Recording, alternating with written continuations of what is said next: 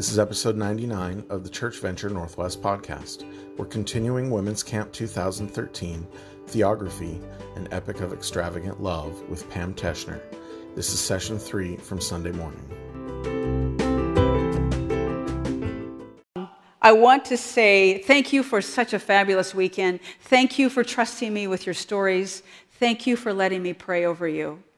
And I know that there were many lives that God touched last night and many lives that were changed for the kingdom. And I know that some of you have just entered the kingdom. And I want to say, welcome. Welcome to the family.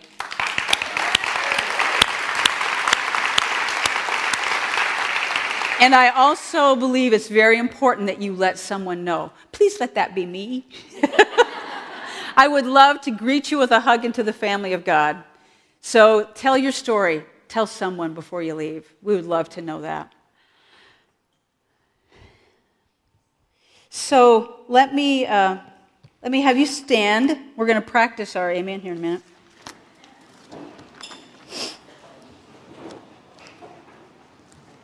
This is a nice way to start our Sunday morning with Psalm 108, verses 1 through 5.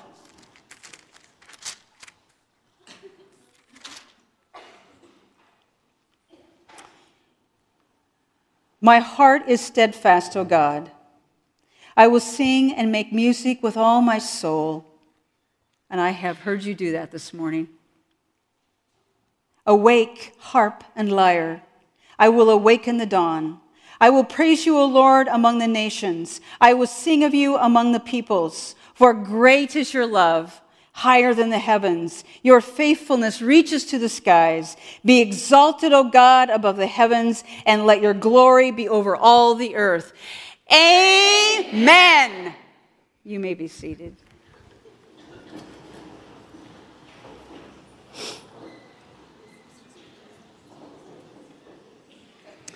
So, in order to illustrate one of the major points I want to make this morning, I want to tell you a story.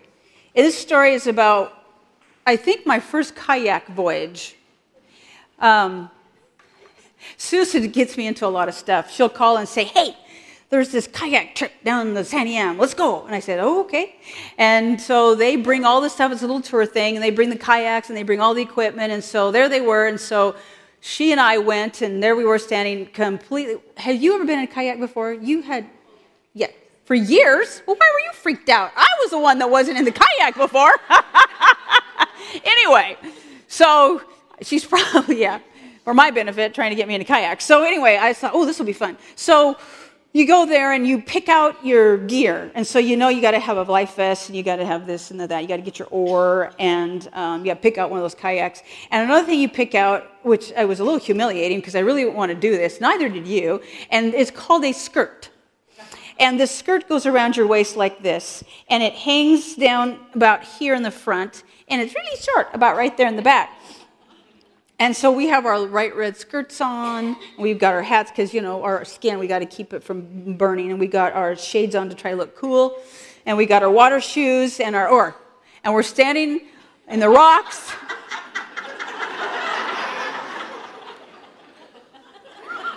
I was kind of smirking at her, and then I realized I looked the same.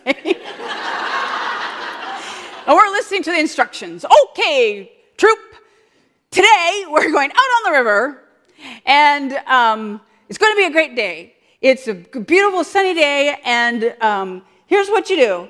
When we, you get your kayak and you're going to go paddle across the river, and we'll learn how to paddle. I thought, I, I have to get there first. He's going to teach us how to paddle once we get across the river. That made a lot of sense. Okay, so, and the current's going, and I have to get right there. Wait, there must be a trick to how you go across the river without ending up down there. Well, there was. You have to aim there. So, anyway, he's giving us all the instructions, and he says, This is great. After all the instructions, he says, This is how t- kayak trips usually go. About 10% of you will end up in the river. I did not know that statistic. And he said, Well, there are 20 of you here today. you just did the math, didn't you? Susan looked at me and I looked at her. And she says to me, I think we're in over our head. Let's go shopping. I got my skirt and everything. It's like, it's too. And so he says, now when you get in your kayak, you pull your skirt and hook it over the front and the back. And so you got this skirt. Now, when two of you fall into the river, when the two of you, whoever you are, are going to fall into the river, remember this pull the skirt off first. okay, pull the skirt off. I'm thinking I'm because I know it's me. Okay, number one, pull the skirt off. How do, I always go over my head? What does it do? Anyway, pull your skirt off because if you don't, you'll get all tangled up. You'll drown. Drown! I did not come to drown. So then he says, so then once you get the skirt off and you're in the water, I didn't want to get in the water. When you're in the water, don't lose your oar. Hang on to your oar. I'm going to be trying to get a skirt off with an oar in my hand. Hang on to your oar and point your feet downstream. Made sense to me. Okay. Point your feet. And so I figured so that my feet would hit all the rocks as I'm going down the rapids. And so, okay. Okay, I think I think I've got it. Um, and then he says, uh, "You just hang on. We're we'll get your kayak. Kayak? Get my kayak? What about me? I'm in the water. We'll. Get you eventually. Great. Okay. All right. So we get eh, we get our kayaks, and I figure out I got to aim there to get there. That did not make any sense whatsoever. And so we finally, Susan's an eager beaver. She's already over there. And I'm like, wait a minute. The herd, you know, the herd's tromping down 20 of us to the, to the and then they're getting there. And I'm like, so, you know, we're bumper boats getting over to cross the river. we get over there. So we get further instructions. And we had to practice. You know, they put us in the bumper boats in this little inlet thing and we're bumping into each other now you know we got these long 10 foot oars and it's like okay here's how you go right here's how you go left here's how you go back everybody practice backing up backing up everyone go forward everyone turn left and so we're pull, pull, pull, pull, pull, pull. okay so well, i'll figure it out when i get down the river so then he says now it's very important you watch me because um, i'm, I'm going to signal you and so i'm trying to remember all the signals okay that means turn right so he's going to have his oar this means turn right Oh, that's logical. This means turn left. I'm smart enough for that one. Okay, this means come here, circle around, circle around. Stop. I can't remember the others. Those are the main ones.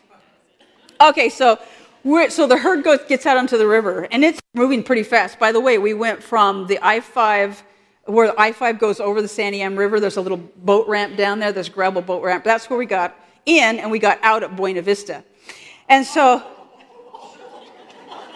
I know it. I know it. It was if it wasn't for the lucky mute, I would have been exhausted. I'll tell you about that in a minute. And I did not realize that the that the Willamette, we joined the Willamette, and all of a sudden we're in this mile wide, it wasn't a mile, but it's a feel like this mile wide river, rushing river. So anyway, um, we're going down the you know the pack begins to spread out. And I'm one of these leisurely ones. And Susan was, is very intent in her mind to stay inside of that leader. And I kind of lost uh, the appreciation for that. and I realized she was like almost out of sight. And I thought, wonder which one of those is the guide. How is this a pretty day? I'm not going in the water. We're going down the river and we're exploring different things. And yeah, there comes the Willamette. Whoa, it's getting big all of a sudden. Okay, here we go. And we're going down the river. And I see in the distance the herd is kind, by now we're spread over, you know, over 100 yards. And um, I see the herd kind of going that way.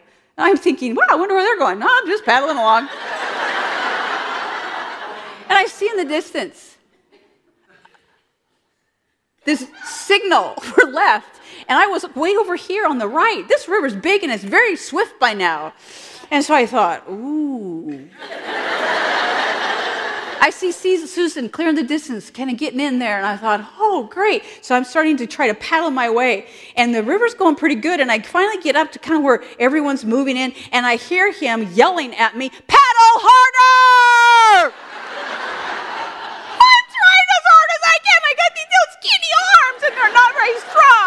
So I'm paddling, I'm paddling, I'm. I'm starting to sweat. I'm starting to pants. And he's like, and I realized uh, it's them. I'm gonna, whoa, I'm gonna get swept right past that thing. And so there he kept yelling, paddle harder! I'm paddling harder. And finally, after all of that, I finally slip into this side stream called the Lucky Mute River. Am I pronouncing that right? Lucky Mute? It's spelled really weird. the Hughes live on the Lucky Mute.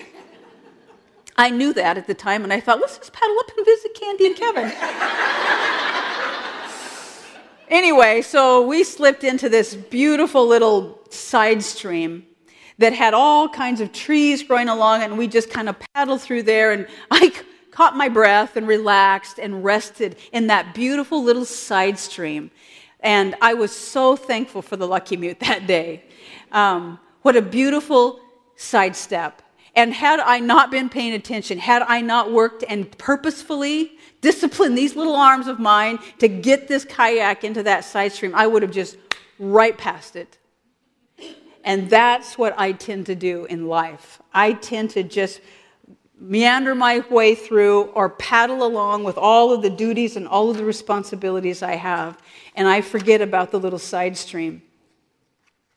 God made us for that side stream. He put that side stream there for us so that we could catch our breath and spend some time just admiring His beauty, just resting in Him, and ceasing all labor, ceasing all effort. You know, there's uh, you hear Sabbath. I, I, I, hear that. I'm starting to hear that in, in uh, you know, writings and stuff like that. You hear a lot about Sabbath now, the importance of a Sabbath rest. We were designed for a Sabbath rest. And not just one day a week, but every day we need to find that rest. We were created for that rest, that leaning into God, that intimacy with Him. But sin threw us out of the garden. Our choice our wrong choice, threw us out of paradise, broke that fellowship with God, removed God from the soul of man. God was in man in the garden, and when man chose to disobey, he left. And man had a dark soul, as we heard last night. this first point that I want to talk about is the intimate journey of falling in love. Falling in love with God, because as I said last night, He yearns for you, He longs for you, He reaches out for you. Don't forget the Song of Songs 710. 710. That could be a little password for you all. 710. Don't forget, 710. I am my beloved's, and his desires for me. He yearns for intimacy with you. He wants to share every sunrise and every sunset with you. And every day he walks the paths of your heart, calling out your name. Your heart was made to be locked in perfect oneness with the heart of God. You were created for that intimacy. And the door to sweet intimacy with God will swing open with the key of faith and the breath of a prayer. That's all. There's not a combination lock on it that you got to figure out. It's a key of faith and the breath of a prayer. Stepping stones of promises are scattered along the garden path, and the air is heavy with the fragrance of his love. Breathe deep and linger long. Walk with him in the cool of the evening. Walk with him in the freshness of the morning. Walk with him throughout your day, all day, every day. Wake up in the morning. Good morning, God. Go to bed at night. Lay your head on that pillow and rest in his loving embrace and say, Good night, God. And he never slumbers and he watches over you. Lean upon him and listen.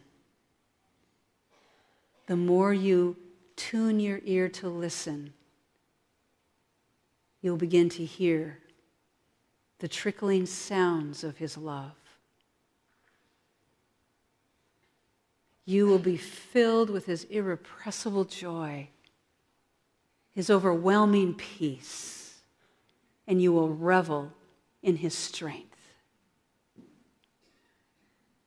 But the chaos of our days, we plug into electronics, we listen to it.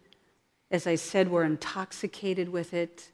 We Facebook, we Twitter, we tweet, we blog, we, we iPhone, we text, we, we fill our ears, our minds with communication, communication, communication. And the God of the universe waits for you to plug into Him and listen. You have to turn it all off, women. Unplug it. Turn it off slip into the side stream. There is a beauty that you miss. That is why we burn out and we end up being these empty shells, and we wake up one day and say, I can't do this anymore.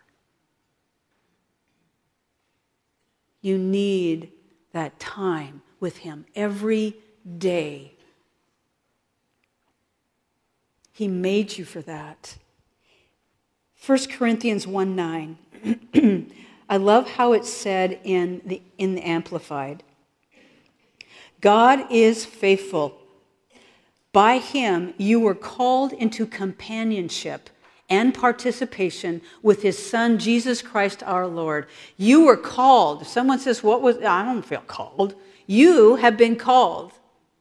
You've been called by name. And the word there, called into companionship, literally means out loud. Pam! He calls your name out loud. He's calling you into fellowship. And we're buzzed out with all the white noise of society and the white noise of all of our activity. And he's saying, Pam, Pam, listen. And his voice is a still small voice. And it's drowned out just like that by all the noise around us. We have to step away.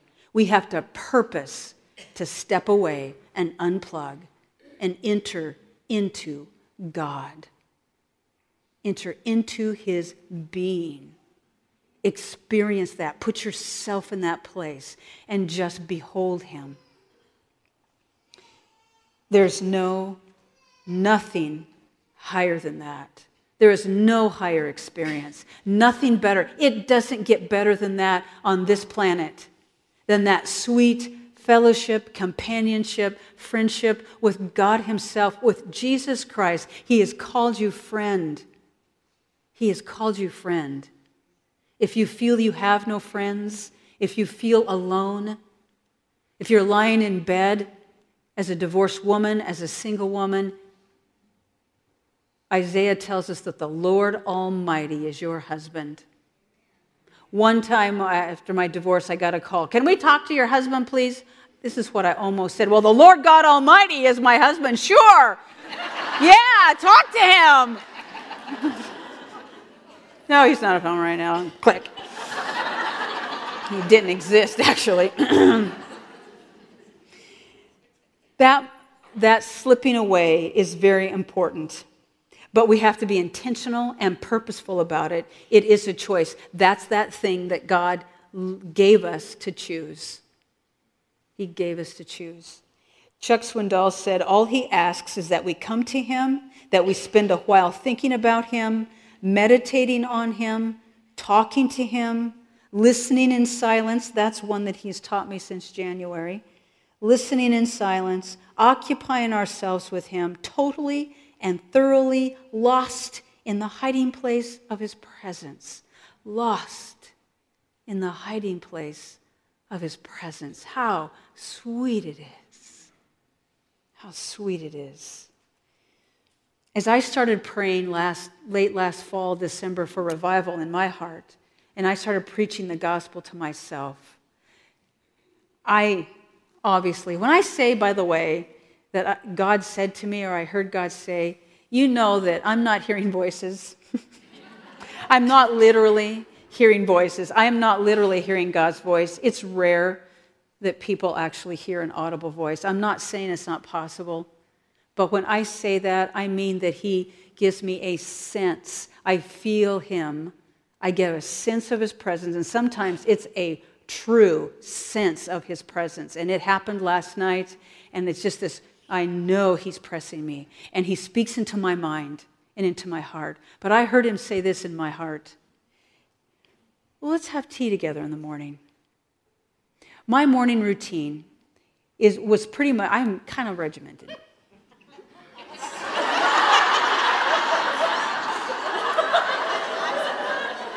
you should be. How did you know that? We're a lot alike, that's what it is. Oh, yeah. What? We'll get, I'll talk about that later. Stop it! By the way, I make the world's best scone. Amen. they melt in your mouth, soft and tender and sweet. Okay. Anyway, um, where was I? Regimented. I'm regimented in the mornings. And so what I did is that I get out of bed and I trundle half, you know, hairs everywhere and I trundle to the shower and I get in, and that's how my day starts. I can't stand myself until I have a shower. And so that's just what I did. And by that time, you know, I'm starting to get swept up into the day, and I was like, in my mind started, okay, I'm going to, okay, I got to talk to, okay, I got these things to do. Oh, great, I've got a meeting at 10 o'clock, I got to get ready. And all of this stuff just, and I'm, I mean, I'm already starting to, oh, okay, and, mm, yeah, anxiety starts to rise, and I'm ready. And it's like, oh, yeah, that's right, God. Okay, let's see. Okay, praise His knowledge. There's that's great. Okay. Oh, seriously, I hope I don't think I'm the only one, right? so I my time with him, though I was well intentioned, started out at about 10, and then it went to kind of five, and then it went to a couple of minutes, and then pretty soon it was about 10 seconds. And God was like, "What? What? Where?" I must be less important than all these other things. And I realized that God was calling me to Himself and saying to me, You need to spend some time with me. But actually, what I realized as I sat there was that He wanted my presence. And my presence, I'm with him right now, you're with him right now. When I work, when I go throughout my day, I'm answering my phone, I'm answering my emails, I'm sitting in a meeting. Yes, I am with him and I'm in his presence. But to be really in his presence, to be just beholding him, is a discipline that you must unplug and set aside. And so at the end of December, last December, during some time off, um, I just had this sense oh, you, let's, spend, let's have, because I love tea. I love tea. You should see my tea collection at home. I love loose leaf tea, all kinds. And so I picked out my favorite one, which is peach apricot. So good. And so I thought, okay, God, I've got time. that was pathetic. Okay, since I'm on vacation, I guess I could afford to do that. Bad.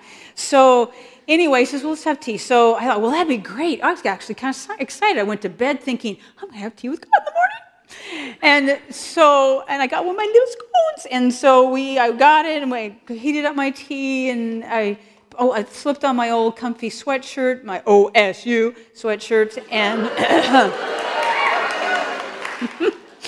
and anyway, I went to my desk, sat down with my tea, and it's like, I, again, probably like you, I'm kind of a doer and I have lists and I'm a studier. I study. I love to learn. I love to study, look things up, write things down.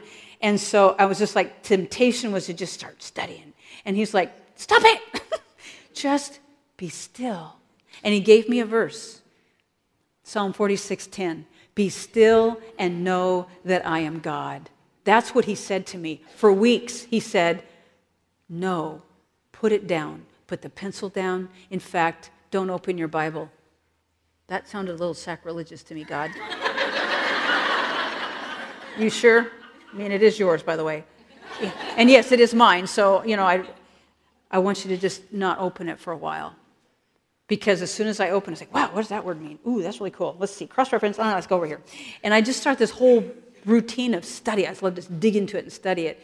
But he said, Nope, that's not what I want right now. I simply want to sit with you. I want to be with you, be with you. And I want you to be with me. That's all. Be still and know that I am God. And he said that to me over and over and over in my heart for the days that came. And I wrote uh, chapter two about that, and it's called Morning Moments of that time. And God began to change me. I thought the way that God transformed my heart was by all the scripture study I did, all the Bible reading I did. And yes, He did. He uses His word to transform us, but that's not all He uses to transform us. Faith transforms us. Faith says, I'm going to behold you, God, the God I cannot see. I know He is there, and I began to do a thing in my mind where I visualized Him with me. And, I, and it took me a few days, and I sat down and I said, Good morning, God. And I could hear Him speak into my heart. Good morning, Pam. And it was rather personal, and I thought, whoa, he really is here. Huh. And I just sat in the stillness.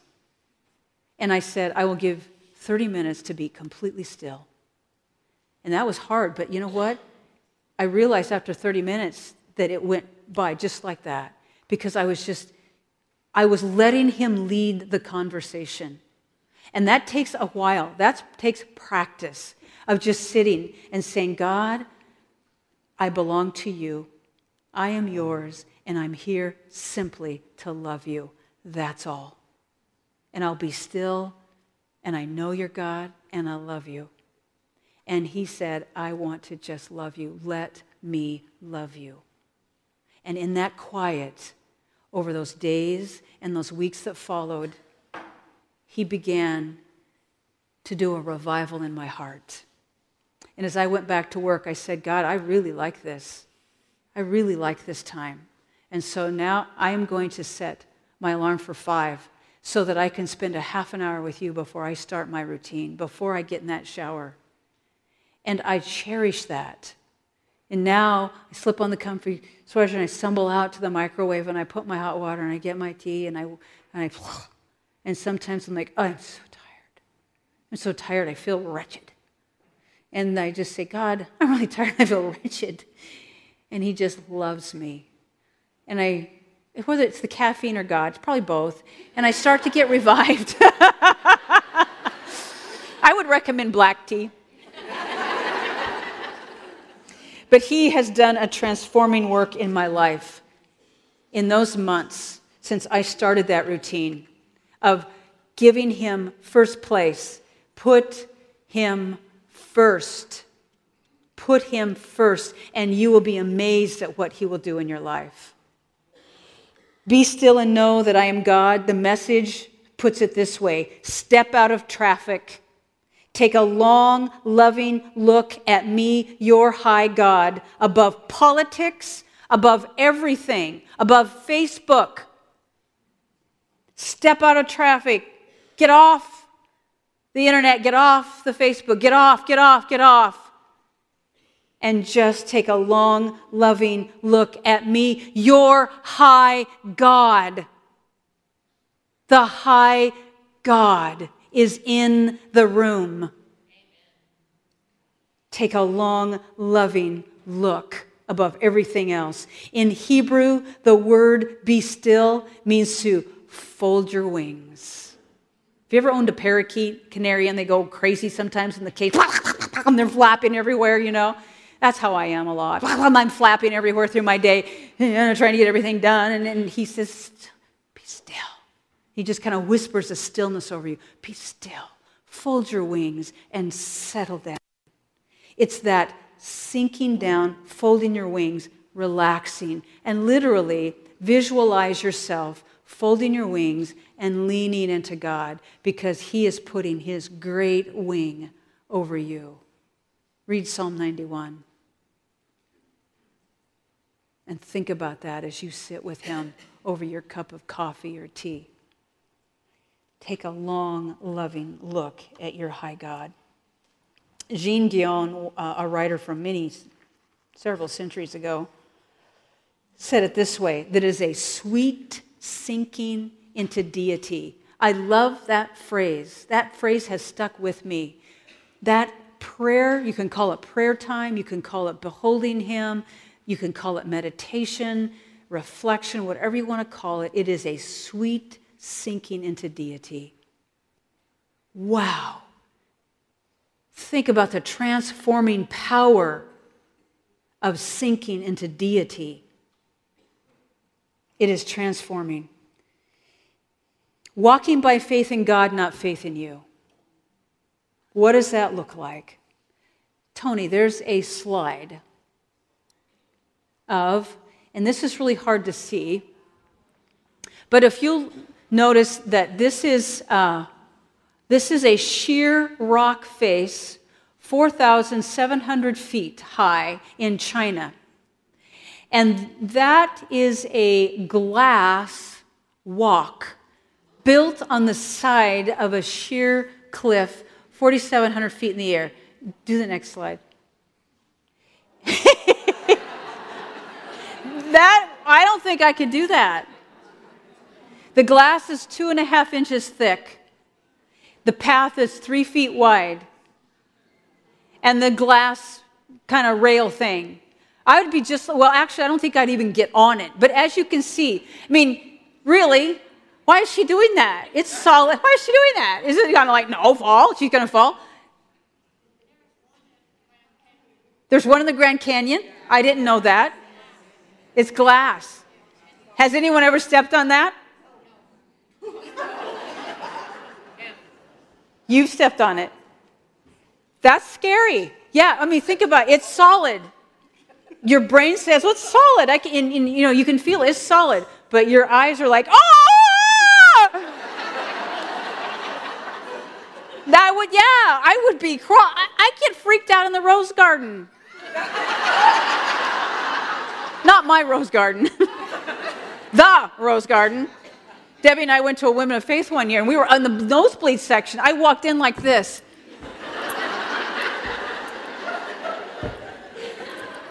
I, I don't like heights. I would not get on that. That's called the walk of faith. Fear is paralyzing. Irrational fear is just paralyzing. God asks us to walk by faith, and sometimes it makes no sense because we can't see the solid footing that He gives us. He is a rock under our feet. And we can't see it because we don't have those supernatural spiritual eyes yet. And I just wish sometimes that He could just make Himself visible just for a second so I could see that He was there, that He's all around me and underneath me. But we don't have that. That's why it's called faith. Faith is confidence in what you can't see. This is a walk of faith, confidence in God. Remember Peter? He stepped out of the boat. Wow, amazing faith. We kind of chide him for, look, what kind of faith was that? He sank. Well, he got out of the boat. you wouldn't have peeled my fingers off the side of the boat. He got out of the boat. And can you imagine that first step? And it didn't go through. It's like, oh. And he just starts walking. And you know, his eyes were fixed on Jesus. And what happened? he dropped his eyes. The storm began to whip up. It might have already been going, but maybe when he stepped out, it was calm. Maybe the storm just started to blow up. And he was, as he was walking, the wind is blowing through his hair. Spray from the waves is starting to get him wet. And the wind is just really getting strong, and the waves are getting higher and higher, and it's beginning to splash up. His robe is getting wet. His feet are wet. He's starting to get a little bit chilled. And it's just like it's the roar, the storm is around him. And suddenly he just goes, and down he goes. And for a, that moment, when he stepped out of the boat, he knew that his Jesus was greater than the water, greater than the circumstances, greater than the storm. And so many times we start out with great faith And we know He's bigger. He's a great God. And you're starting out at the end of this weekend knowing He is a great God. And you're gonna, you can walk on water with your eyes on Him. And you're going to go into perhaps some stormy, heartbreaking circumstances. And for moments, you will think the storm is bigger than God. It is not. The storm is not bigger than God. I told you some 25 years ago or so, I knew I was going to be walking back into a storm. And I wandered this campground Sunday afternoon, not wanting to go back down into the storm, afraid. And I was looking at the storm. I was looking at my circumstances, and I didn't have faith. I struggled. But you know where Jesus is? He's reaching out. He's not going to let you drown. When you're in the middle of it, I didn't know. I was just in darkness. I was struggling. I was drowning. My life was slipping away. And I thought this was it. And I couldn't sense God or feel Him, but faith, I knew I did not lose my faith, that I knew God was there. I knew God would sustain me. I knew He was reaching for me. And He did. You can trust Him. He is faithful. His hand is already extended and he will grasp you and he will bring you above the waves. I promise you that. I promise you that. Christ has just reminded me of something, and we need to pray. Oh God, you are the God of the storms, the God of our valleys. You are the God of our peaceful days.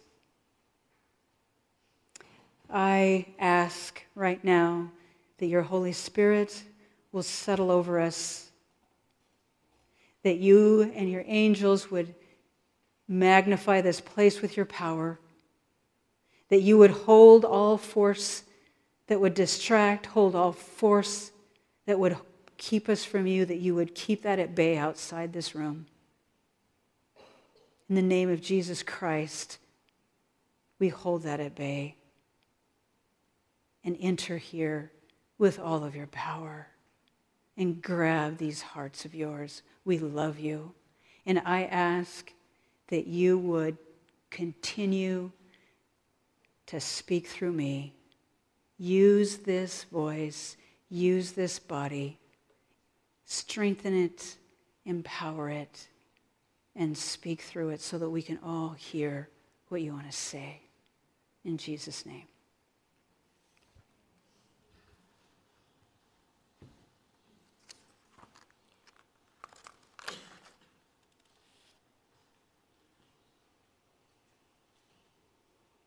somewhere along the way, after I received Jesus Christ as my Savior, and I was a child at the time, probably seven, I believe, seven or eight. And, um, and at that age, it was obviously childlike faith. And I have, I know that where, I know the circumstances, I don't know a date, I don't know the specifics, I know who. And so as, as a junior in high, in high school, I wanted to have that faith stake. I just needed to know. I needed to know for sure. And so I remember saying, God, I know I accepted you as my Savior, but I can't remember it specifically. I need to remember something. And so as a junior in high school, I said, God, I'm sure I've already done this. I know you're in my life, but I just want to make sure this day I accept you as my Savior and Lord. So I have a moment that I can say, I know this day. You need that moment. And I knew by faith he came into my life. But I thought the rest was up to me. I thought, okay, he said, great, this is great. So here we go. Here's what you need to do. And so I really, truly believe that there was a list. There was a list of things to do. And so I just, I'm really good at following lists. Just give me one, I follow it. And so I began to accumulate my list of things to do. But um, it became kind of a noose around my neck. It became strangling because I failed. I couldn't do it. I, I, just kept failing and failing. And I tried to pretend that I was set free. and that, you know, I was, that life was good and I was living a good Christian life and I was finding that fulfillment and satisfaction with Him. Um, but secretly, I was still tied up. I was sort of like this Larson comic. There's, there's dogs going for a joyride. And there's one dog in the back seat. And it says, careening through the neighborhood with reckless abandon, some of them didn't realize that Tuffy was still tied up. Tuffy got jerked out of the car. So much for freedom. Tuffy's still tied up. And that was me. I really thought in my high school, college years, young adult, you know, everyone else is having their joyride. How come I can't find that? I can't find that peace. I can't find that joy. I couldn't find that abundant life. I read it that he came to give us life and life more abundantly. I wanted to do that joyride with my friends who I thought were all careening off in freedom and then, you know, jerked and that's it. And I struggled. It was strangling. It was strangling the life out of me. And literally, I came to the end of my rope. I came to a point in my life, and it was 1985, October, I remember. And I said, That's it.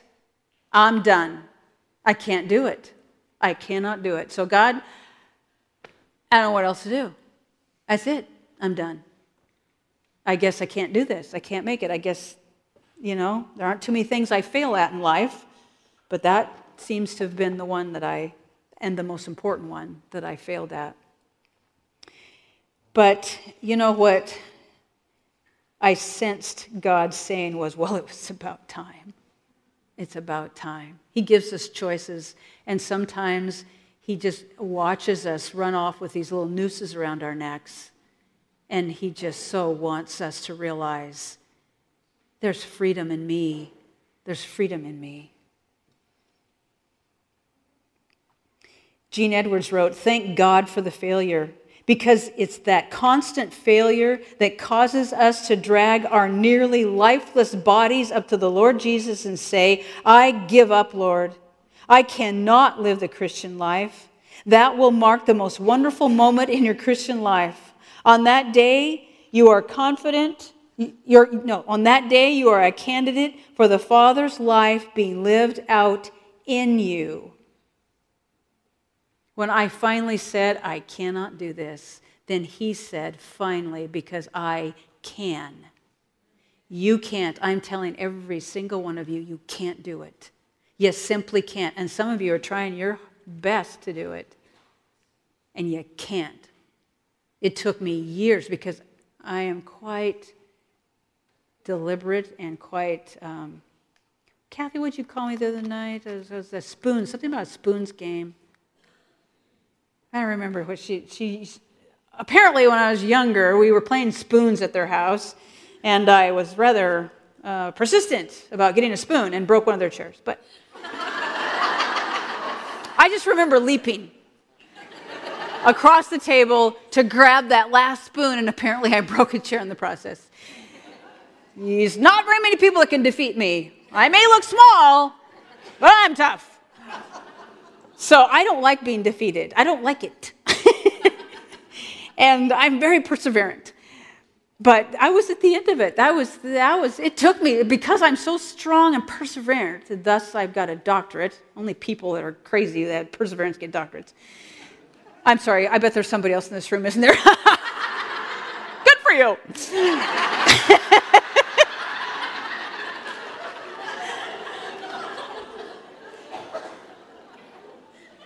Is Judy still here? All right. Anyway, when I got to the end of it, I literally said, okay, that's it. Don't know what to do. Do. There's those words again. Didn't know what to do. What good things must I do? I didn't know what to do. I, it's out of all the options. So I thought, well, the only thing I can think of at this point is that I need to go talk to somebody who knows what I should be doing. And so I went to my pastor, in fact, and in his wisdom, he said, stop doing anything but this one thing. Just start reading Ephesians. Start with the first chapter of Ephesians and just start reading it. Just start reading it. And you might have some paper nearby. and write whatever God puts in your heart. Copy a verse down, write a prayer, cry on the paper, whatever it is, whatever's in your heart, get it out on the paper and just keep reading. And as I did that night, that was very freeing because I thought, okay, I'll just read. I can do that, I can read. And as I started reading, slowly, slowly, slowly, over many weeks and many months, God began to transform my heart. And it was like He started to come towards me out of the fog. And I could see Him beginning to materialize. I'm like, that's God? That's you? I had no idea. I thought I had to perform. I didn't think you were very happy with me. And I began to see Him for who He was and how He saw me. And just this last January, as I spent my morning moments with him, he said, You know what? This abiding in me, this spending time in intimacy with me, even that is a gift. Even that is by faith. You don't have to do the abiding. It's like, okay, I've got to abide. How do you abide? No, no, no, that's me. It's like, how do I do that? No, stop it. Just come, spend some time with me, be still with me. That's abiding. I give that to you. Trust that with me. If nothing else, know that when you walk away from here and say, God, I can't do it at all, I can't do anything, He is saying, I can and I will. I will give you the faith to follow. I will bring you into my presence. I will cause you to abide with me. I will do that. Do you know how freeing that is? Look at Galatians 3 and 4 and 5 about not being shackled, not being shackled by the change of performance. Stop it. You can't do it. I was chained to that performance. It was a noose around my neck. And he says, You were meant to be free. I made you to be free. That's why I died, so that you could live in freedom. I am you're all in all. I am enough. And I will do it in you. Just get out of the way and trust me. Just say, Lord, it's yours. It's yours. I'll take it back. Okay, Lord, it's yours. And let it go and visualizing Him taking it. Whatever it is, whatever your storm is, whatever your hurt is, whatever your performance is, whatever your chains are, you do this mental thing of seeing yourself, putting it in His hands, letting it go, and stepping back and saying, Lord, it's yours, I give it to you. But if you're like me, I need to take that just for a minute because I've got to worry. Because I must not really care if I don't worry. So I'm got, I got to worry. Worry, worry, worry, anxiety. Oh, oh, oh, stress, can't sleep. Oh no, I'm having a stress attack. Oh, oh, oh I'm getting diseased. Okay. it's yours. Now, I'm not saying that's an insecure for disease or stress, but we fret and worry ourselves into all kinds of physical problems, don't we? I do. I know I do. And he said, Just give it to me and let it go. I know you are in the middle of some difficult circumstances. I know your hearts are breaking, and so does he. And he loves you, and he wants to take care of it for you. Let it go and back away and say to him, I've let it go. It's yours. Take it and walk away. And if you find yourself coming back and grabbing it, just repeat the process. Back away. And you may have to do that time after time. You may have to do that every five minutes. But over time, it'll become a habit, it'll become a pattern. I have no faith, God. I let go and just going to let you do it and back away. And He will do it. Your God is your all in all. It has nothing to do with what you do, it's what you receive. God gave me a word not very long ago, and the word is nothing. John 15, 5.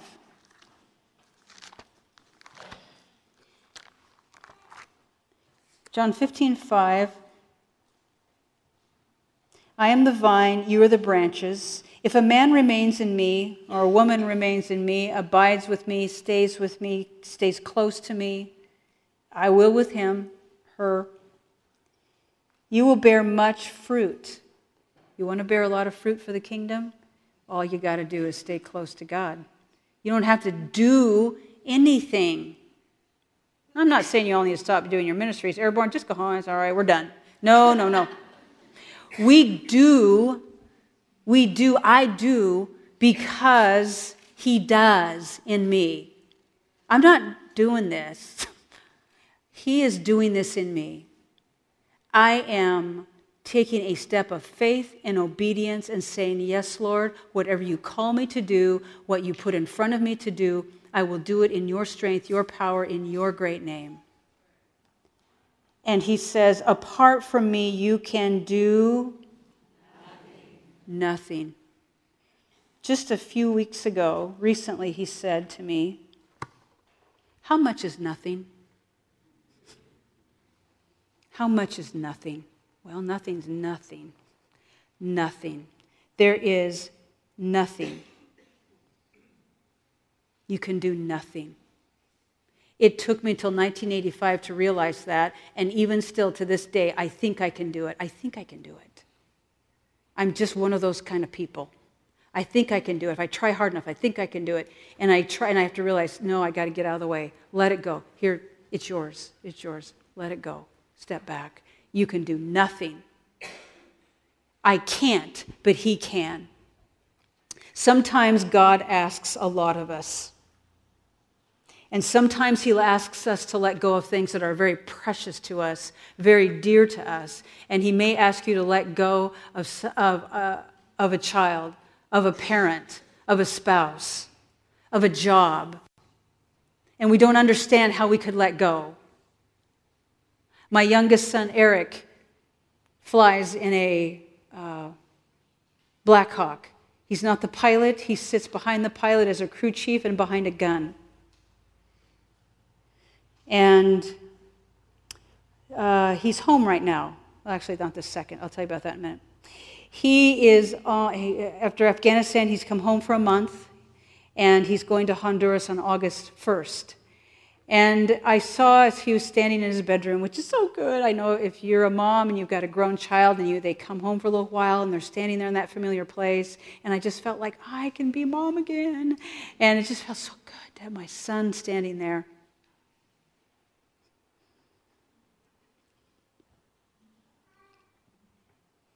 And I saw a black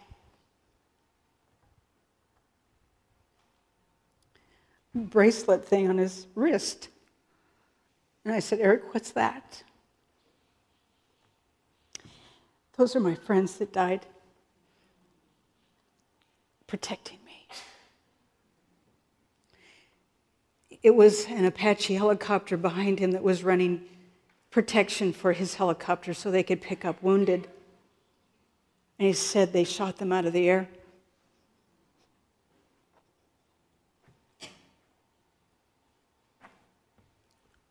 And I feel so bad for their families. And they took those bullets for us. and he said, I said, you, um, do you take much enemy fire? well, some, Mom. There's been bullet holes in the side of my helicopter. A few, uh, no, he said casually, I almost took one in the face. You what? Well, I bet it missed me. You know, when he enlisted, he did it without asking. Somewhere I went wrong.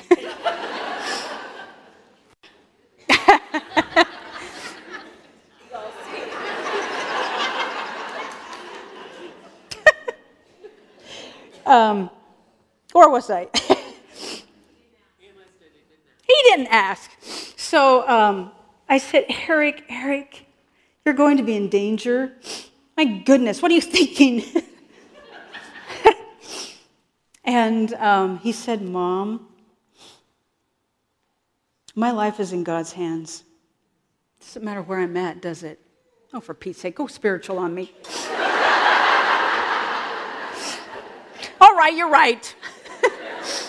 but I'm your mom. But you know what?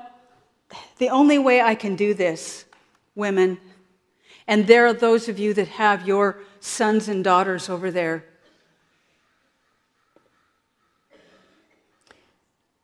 And I know that fear. And there's probably some of you have lost your son or daughter.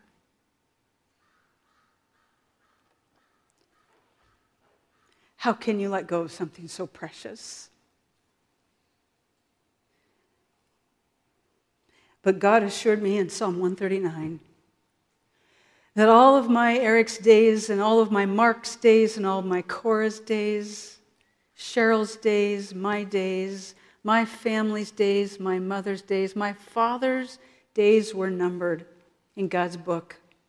And on the day that he wrote their last chapter, their promotion day was written in the book and it was determined before time began. And there is no Afghanistan terrorist, there's no wacko that can walk into a school and that can take a child's life or my son's life or your life without somehow the sovereign God knowing and allowing it and saying, It's time to come home, my child. I don't understand it, and my weak faith has a really hard time with that. But He has written every day of your life in His book. And when the day is right for your promotion and your mother's promotion and your child's promotion, then that day will be right and it'll be perfect. It will be the moment when God says, Welcome home. And they walk into His presence. And when I got that phone call, sometimes there is a lot at stake. And sometimes we have to let go of things very precious to us. In 1995, after having custody of my two boys for four years, I got daily phone calls. I want custody. No. Next morning, I want custody. No. I want custody. No. Can you give me custody? No. I want custody. No. After four years, I got really good at no. After four years, I'm lying in bed for Pete's sakes. It's early in the morning. What is he doing? Phone rings. Oh, great. Here we go again. I want custody. And I felt God saying, Think about it. And I was silent for a moment. Of course, he was ready for no, and he was like,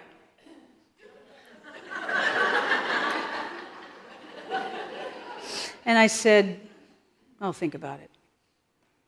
And I thought about it and I prayed about it.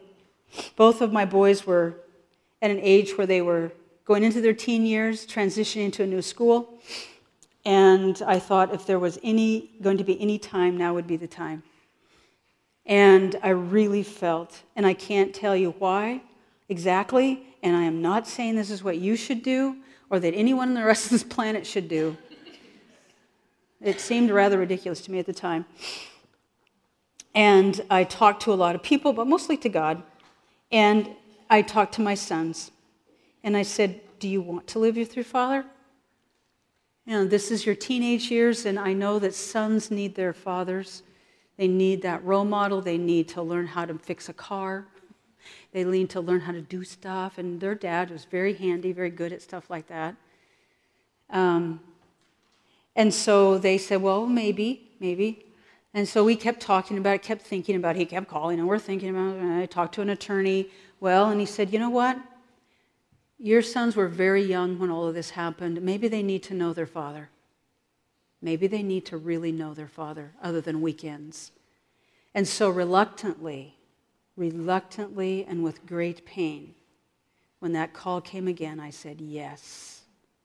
And I gave up custody to my two sons, and I became the non custodial parent paying child support. God pressed me to do that. And I remember that last time that I took them up to his house and I dropped them off. And it wasn't like I wasn't going to ever see them again, it just felt that way. And I thought, I am being a horrible parent, and no one could understand. And I'm sure there's some women from Lebanon that probably didn't know that I did that, that I gave that up. Or if they did know that, they probably thought, What is she thinking? Maybe she's not such a good mom after all. I know, I know you didn't really think that. but actually, there were some. but people don't understand. People don't need to understand, do they? When God calls you to do something, doesn't matter what people think because you are being obedient to the voice of God. And sometimes it won't make sense. I know when I left him, I'm the one that walked out of the house. I know I was doing it by God's prompting. There were many people that did not understand that, and that didn't matter. It hurt. It hurt. I had much counsel. And those were very hurtful years in so many ways. But I had a lot of loving friends who just prayed for me, and some of them, many of them, are sitting in here today. I went to the river that day. As I dropped them off, I went to one of my favorite spots on the river. In fact, you will drive over it if you're going back to Lebanon as you drive down this mountain. I call it Bates Bridge. And it goes over the Santiam, and it's a great spot for being in the water. It's a great spot to start your kayak and go down river. And I crawled under that bridge to those massive rocks on a warm September day, and no one was there. And I was hurting. And I talked to God, and I poured out my heart to Him that day. I have obeyed.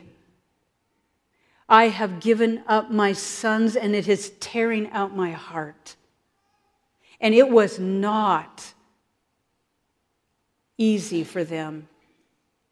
They walked back into some difficult circumstances. And Eric almost gave it up. But he hung in there. We all hung in there. And God did a work in all of our lives. But when I sat there on the river pouring out my heart, and I watched that river flow by and disappear around the bend, I just thought, God, I don't know what's around that bend. I don't know what's ahead for my sons or for me, but I know you're already there, and I will trust you for it. But God, and here's where I got a little bit bold God, I have given up something very precious to me. Now, I expect something in return. and on that rock, I said to him, sort of like Jacob when he wrestled with God. I started wrestling with God. And I said, God, I want something out of this. And I felt this passion starting to build inside my heart. And I said, I want to know you better and better. I want to know the depths of you. I want to understand you. I want to have wisdom about how you work. I want to know, I want to know you intimately. I want to know you passionately. And God, you better give me a gift. You give me a gift to speak about your truth, your love with passion and with power. I want that gift. All right. and it, I didn't realize what I was asking at the time. But I sat there on that rock, and next to me was this rock. And I picked this rock up, and I held it in my hand, and I said, God, I will serve you. I will do what you want me to do, but I just more than anything else, just want to know you. I want to love you passionately, and I want to be able to somehow be able to spin words so that I can, to the best that I can, which of course is not me, it's God. I want you to do that in me. I want you to use me in that way. That would be so cool. And I picked this rock up that day. And as I got up from the rock, I looked, and what I was leaning against, that kind of rock face, and along there for a ways, were the, um, the little exoskeletons of the mayfly. They had crawled out of the water, stuck themselves on the side of that nice hot rock, and they transformed and flew away. And the, their shed skins were all that was left on that rock. And I looked at that and I thought, whoa. And I felt that I was leaving a shed skin on that rock and walked away into a new chapter of my life that God was writing. He may ask you to do some big things, some very hard things. He may ask you to let go of some really tough things. But you will be amazed at what He will fill that void with. He will fill it with Himself. And it has filled me to the measure, overflowing what God has done in my life with that sacrifice. Women, you are beautiful. You are beautiful. God is making you beautiful. We feel like filthy rags sometimes, but God is doing a beautiful, beautiful work. I want to read you two verses out of the message as kind of these parting thoughts. It's in second, both of them come out of Second Corinthians. I love this section of scripture in chapter 3 and chapter 4. But chapter 4, 2 Corinthians 4 6 says, It started when God said, Light up the darkness. And that's how we started Friday night. And our lives filled up with light as we saw and understood God in the face of Christ, all bright and beautiful. And chapter 3 of that, 2 Corinthians, chapter 3, verse 18. Nothing between us and God. Please remember that. Nothing between you and God. Our faces shining with the brightness of His face. And so we are transfigured much like the Messiah. Our lives gradually, not overnight. I wish but our lives gradually becoming brighter and more beautiful as God enters our lives and we become like Him. Beautiful. Do you know that you are the beauty God wears? It's interesting that it says we are clothed with His beauty. He looks at you, and God looks at you and sees the beauty of His Son. You're clothed with Jesus Christ. But the phenomenal thing is that He lives inside of us. And so you are His clothing. People look at you and see Christ. You are the clothing of Christ. Keep looking into his face. Keep beholding him. In order to see God clearly, that glass has got to be kept clean. It's like looking through a mirror, looking through a glass, it says in that verse.